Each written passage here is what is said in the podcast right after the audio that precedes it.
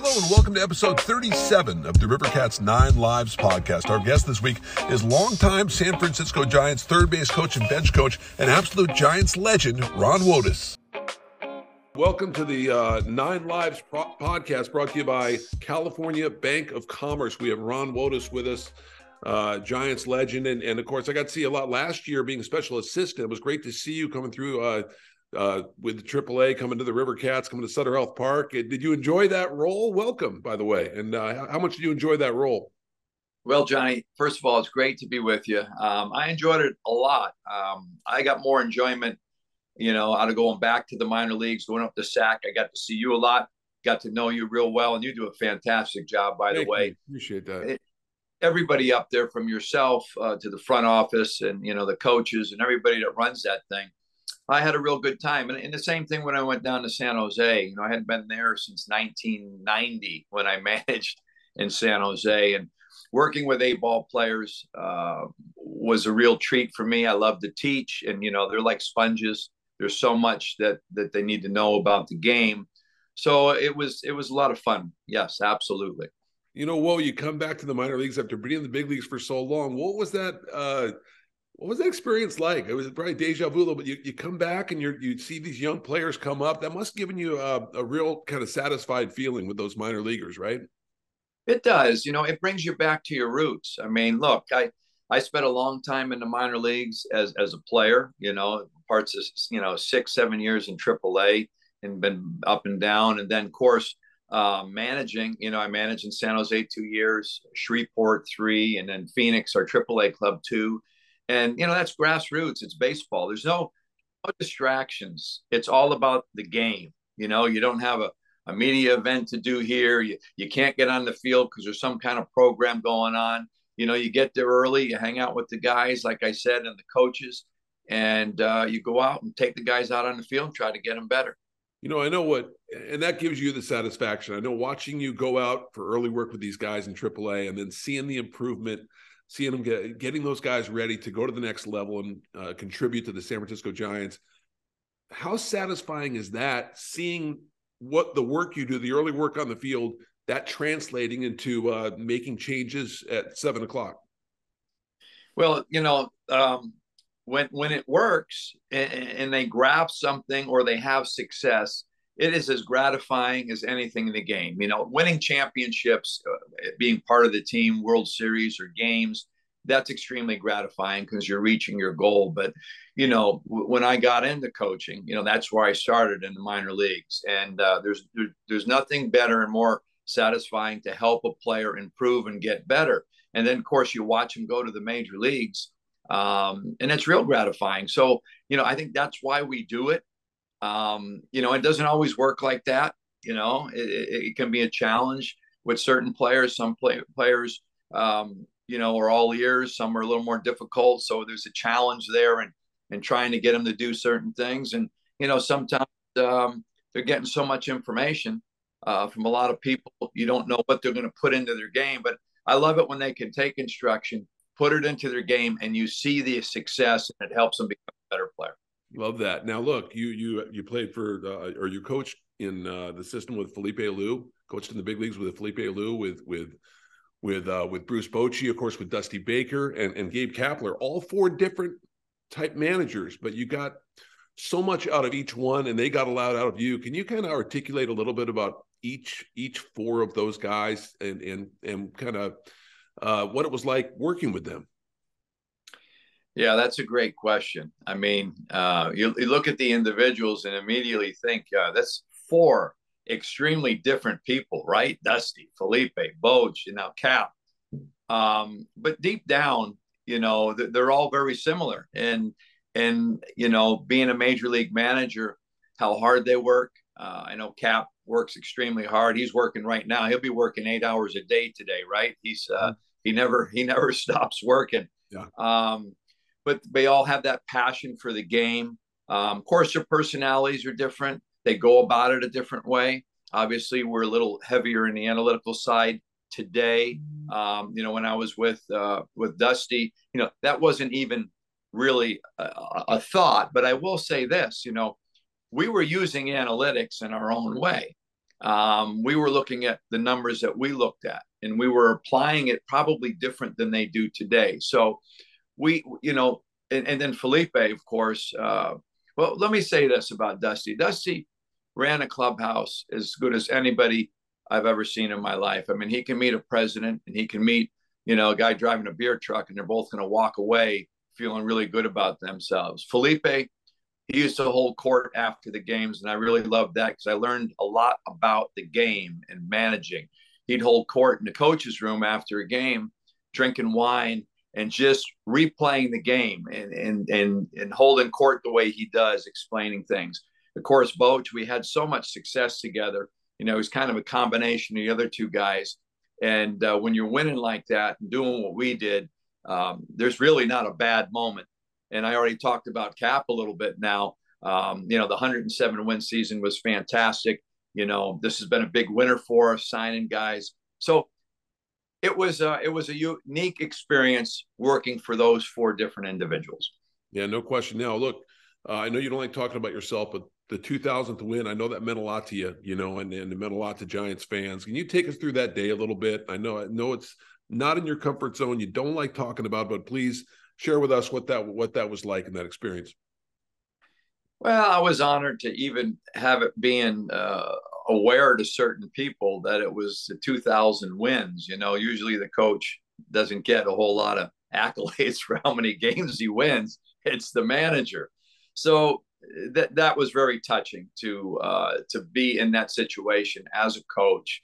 And really, you know, when you when things happen like that, you you kind of reflect on your career a little bit and uh, you know it's just been an honor to be with the giants as, as long as i have. That longevity allowed me uh, to win 2000 games along with all the great players and winning teams we had in san francisco. So you kind of reflect uh, it's an emotional moment uh, internally because you're doing this reflection on how long you've been there how many great players and, and you've had to work with and managers and coaches and uh, you, you, just reflect, you know. So it was a great moment. Yeah, you know, look, you've been uh, you've had managerial interviews and you you've had uh, bench coach offers. You know, you you've had a lot, but you you really uh, you know the Giants are in your blood. Uh, you know, and and I know that you know. Look, you've obviously you're obviously worthy of getting a managerial job. Is that still on your mind? Do you still want to? Uh, do you still want that? Is that still like something uh, you focus on, or, or you just kind of it happens, it happens?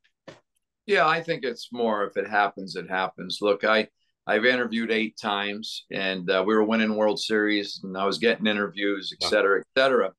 And you know, the game has kind of changed. It looks like they're going after uh, uh, different, you know, individuals to manage. Uh, the experience is not at the top of the list like it was years ago when I started, and in the middle of, of my career. You know, if you had that experience as a bench coach and you were successful, um, that really meant something. But that that's not really at the top of the list anymore.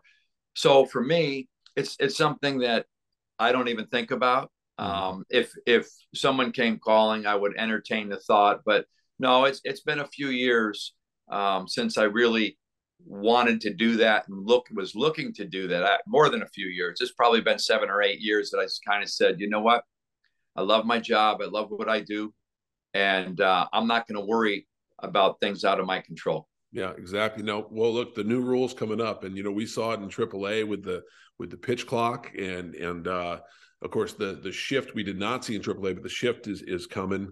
Those two rules, what do you, what do you think? How's it going to affect the Giants? What are, what are your thoughts? Well, I think the Correa signing improves us. You know, obviously, you know the bat comes first with with all players. Everybody's looking for offense, but it improves us defensively tremendously. Now you got Correa uh, out there, you got Crawford um, out there, uh, you have Estrada, you know, not to mention Flores and, and La Stella and, and all the other guys we have. But when you're talking about the defensive side of the game with no shift, um, this puts us at a, a, much better place than we were last year to have three shortstops in the middle of the diamond. You right. know, a lot of the teams have that. You're going to need the range. So I, I think that's that's one key for us. Um, you know, defense has always been my passion and what I've been in charge of, um, and so that's going to improve us. quite a bit, and I, I, I think that's a huge upgrade for us. As far as the pitch clock goes, um, it, we'll we'll see. You saw it, Johnny. We saw it in AAA, yeah. right? We saw it in action. I think everybody wants the game shorter, right? You do, I do, the players do, the fans do, the the, the ushers do, uh, television does. So um, I think there'll be an adjustment with you know how it's implemented, the mechanics of it. You saw it in Sacramento yourself uh, at the beginning of the year. It wasn't probably as smooth, but I think they'll catch on pretty quick. The the part of the the new rules that I'm still not quite sure about is uh, the uh, throwovers, limiting. Yeah, the- I was just going to say that. Yeah. Yep.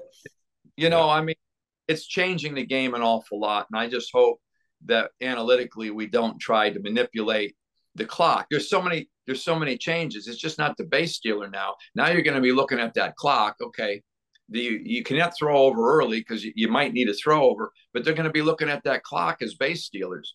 You right. know, it's ticking down. I saw a lot of pitchers in Sacramento last year. You know, they didn't deliver the pitch to one second, you know, and the clock's almost done because it goes pretty quick by the time you get your sign, yeah. you come set. So they're going to be timing that. It's just going to change the base running. Obviously, the bases are closer.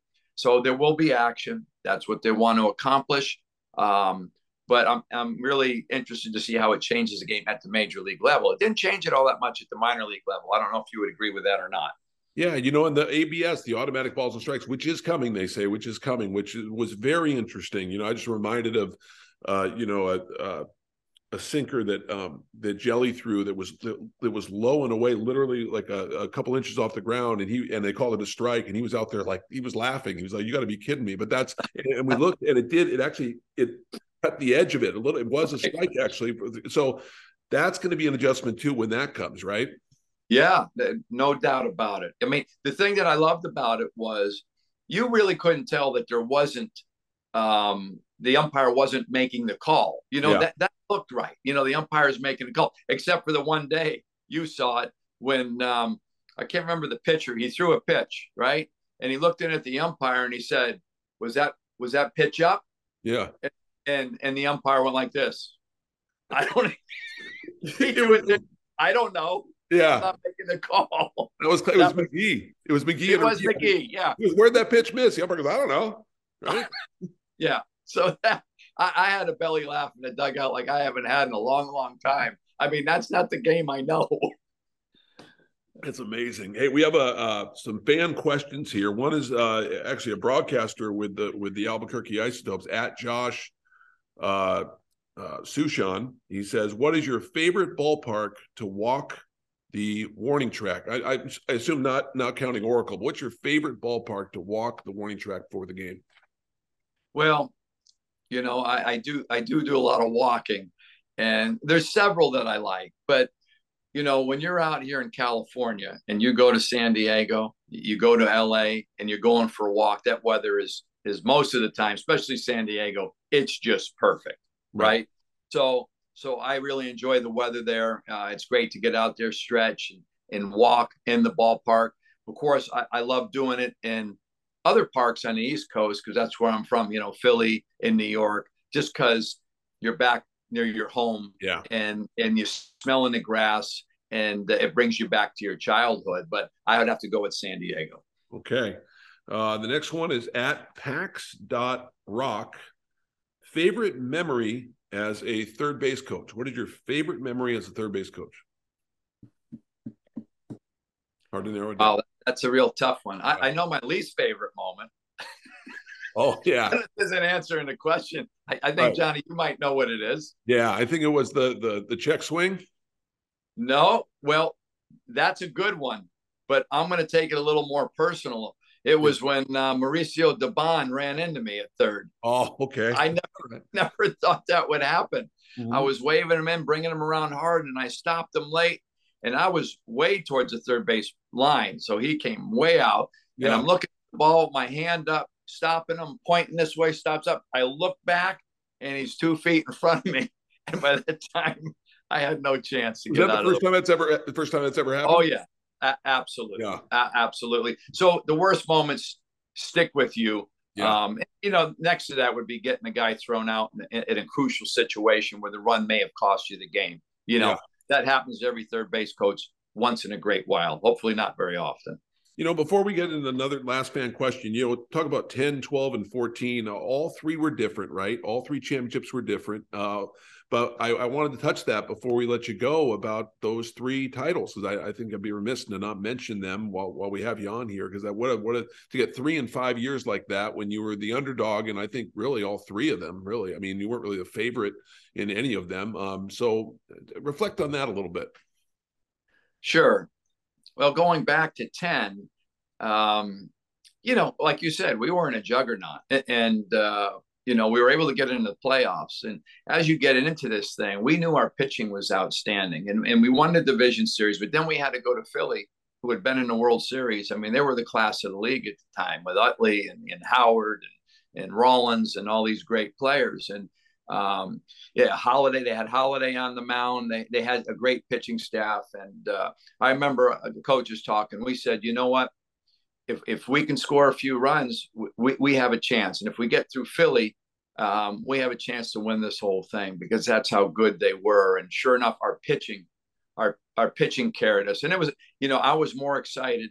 I wasn't more excited than winning a World Series, but when we beat Philly, I remember I grabbed Braggs and and and, and hugged him that we got through Philly because it was it was a nail biter to go to the World Series. So great memory, great great moment.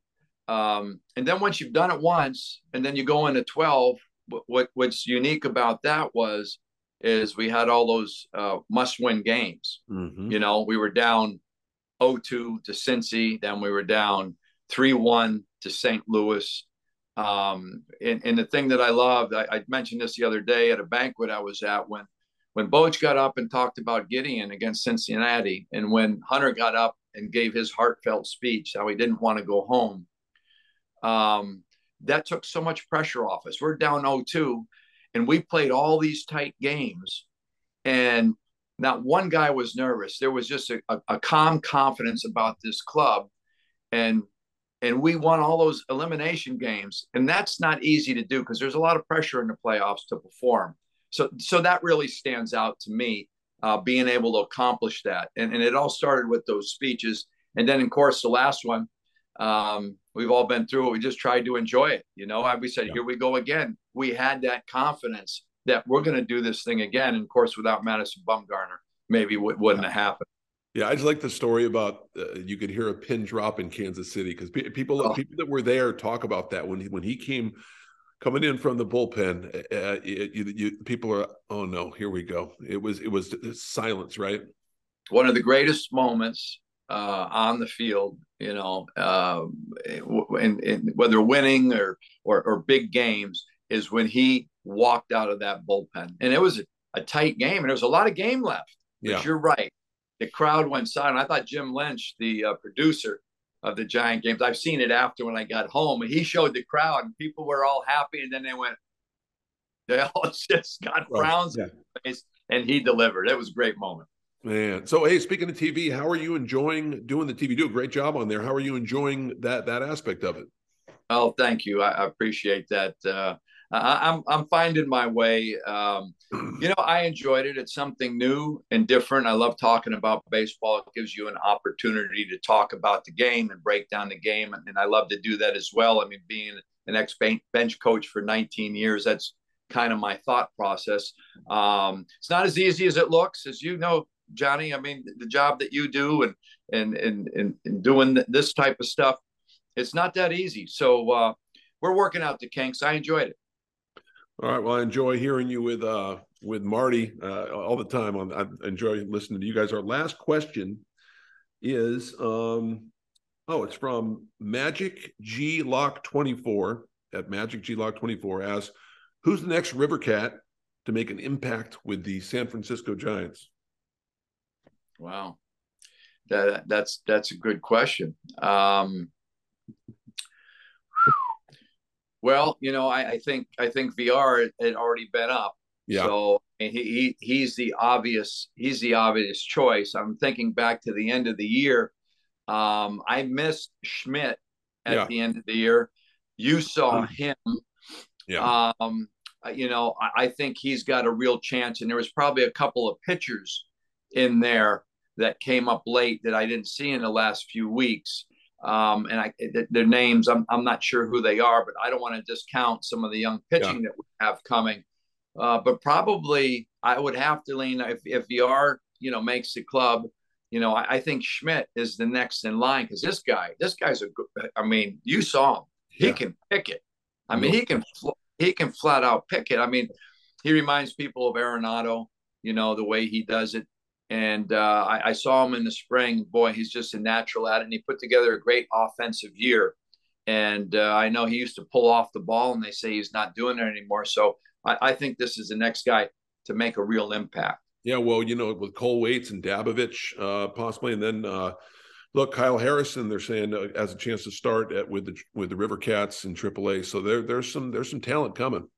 Yeah, I agree, Johnny. You just mentioned uh, Dabovich. I didn't see, but Cole Waites I saw in AAA and I saw in the big leagues. Yeah, he's he's got a, a nice arm. He's got that good high fastball comes at you, great mentality. So yeah, those are those are great names. I'm I'm sure we're going to see those guys throughout the season as well. All right. Well, well, hey, look forward to seeing you. I'll see you at spring spring training for sure, and uh, it, it's wonderful to to get uh, just see your face and and get to hang out with you for a little bit. So appreciate you taking the time. You got it, Johnny. It was great being with you. You have a great holiday. Thank you for listening to the Rivercats Nine Lives podcast, hosted by Johnny Doskow. Please like, subscribe, and share with all your baseball loving friends. And make sure to follow us on Twitter, Instagram, TikTok, YouTube, and Facebook.